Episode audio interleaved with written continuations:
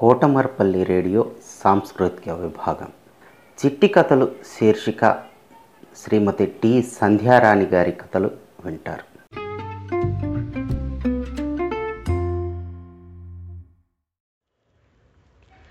మిత్రులారా ఈరోజు నేను మీకు ఒక చక్కని కథ చెప్తాను వినండి. రాగి బిందె రహస్యం.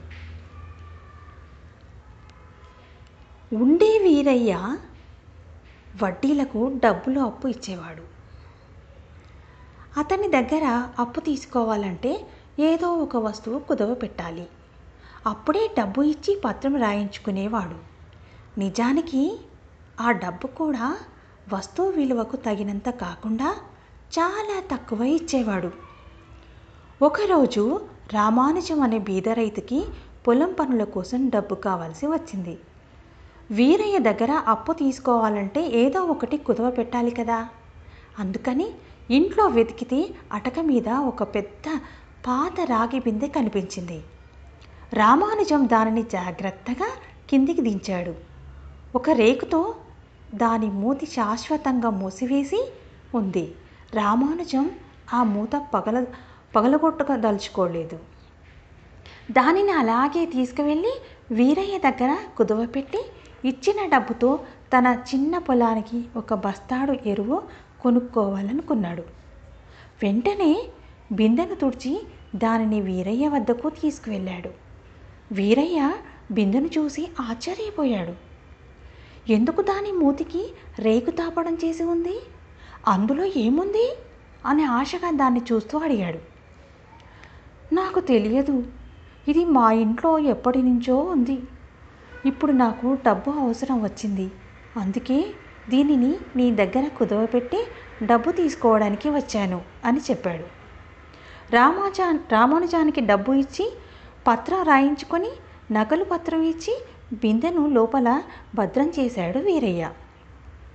రామానుజన్ డబ్బు తీసుకొని వెళ్ళిపోయాడు. బిందె కుదువ పెట్టుకున్నప్పటికి నుంచి వీరయ్యకు బిందె మీద అనుమానం పెరిగిపోయింది. దానిలో ఏముందో చూడాలన్న ఆత్రత పెరిగిపోయింది. అందులో వజ్రాలు బంగారం ఉండవచ్చు.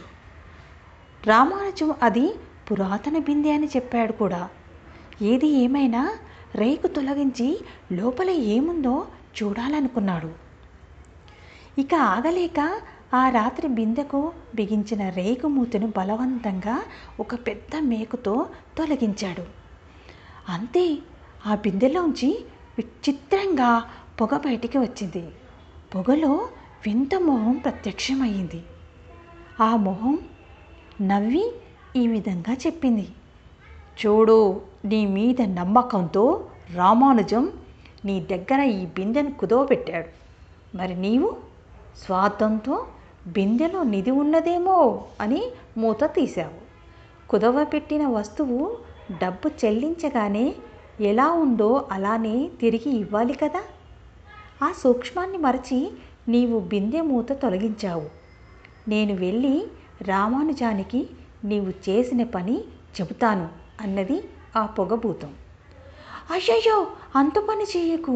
బిందెలోకి తిరిగి వెళ్ళిపో. మూత బిగించి అతని బిందె అతనికి ఇస్తాను అని ప్రాధేయపడ్డాడు. నేను బిందెలో ఉన్నా నీ గురించి అన్నీ నాకు తెలుసు. నీవు అధిక వడ్డీలు తీసుకుంటున్నావు. నీ వలన ఎన్నో కుటుంబాలు చితికిపోయాయి. నీకు బుద్ధి చెప్పే సమయం ఆసన్నమైంది అని అది మాయం అయిపోయింది. నేరుగా రామానుజం దగ్గరికి వెళ్ళింది. దానిని చూసి రామానుజం భయపడిపోయాడు. భయపడకు నీకు ఏ హాని చేయను. ఇన్నాళ్ళు మీ ఇంట్లో అటక మీద రాగి బిందెలో ఉన్నాను. నీవు వీరయ్య దగ్గర బిందె కుదవ పెట్టావు. వీరయ్య స్వార్థంతో బిందె మూత తీశాడు. నేను బయటపడ్డాను. నీకు మేలు చేయడానికే వచ్చాను. నీ వలన ఊర్లో వారికి కూడా మేలు జరుగుతుంది అని చెప్పింది. రామానుజం ఆశ్చర్యపోయి ఏ విధంగా నా వల్ల మేలు జరుగుతుంది? అని అడిగాడు. నీవు పొద్దున్నే గ్రామ పెద్ద వద్దకు వెళ్ళి వీరయ్య దగ్గర బిందె కుదవబెట్టిన సంగతి పత్రంలో బిందెకు అతికించిన మూత ఉన్నట్టు ఉంది. కనుక నీ అనుమతి లేకుండా మూత తీశాడని చెప్పు. తక్కిన సంగతి ఆయన చూసుకుంటాడు అని చెప్పింది పొగభూతం. పొద్దున్నే రామానుజం గ్రామ పెద్ద వద్దకు వెళ్ళి వీరయ్య చేసినదంతా పూసగుచ్చినట్లు చెప్పాడు. అప్పటికీ వీరయ్య గురించి గ్రామ పెద్ద విని ఉండటం వలన ఇప్పుడే ఈ ఆధారంతో వీరయ్యకు తగిన బుద్ధి చెప్పాలని నిశ్చయించుకున్నాడు. గ్రామ పెద్ద వీరయ్యను పిలిపించి అందరి సమక్షంలో ఈ విధంగా చెప్పాడు. చూడు వీరయ్య కుదవ పెట్టిన వస్తువును డబ్బులు చెల్లించాక అలానే ఇవ్వాలి కదా.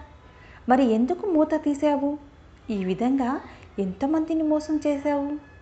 ఎక్కువ వడ్డీ వేయడమే కాకుండా ఈ విధంగా వస్తువులను పాడు చేయడం బంగారు కుదువ పెడితే అందులో కొంత కత్తిరించి ఇవ్వడం వంటి చెడ్డ అలవాట్లు నీకు ఉన్నట్లు నాకు తెలిసింది.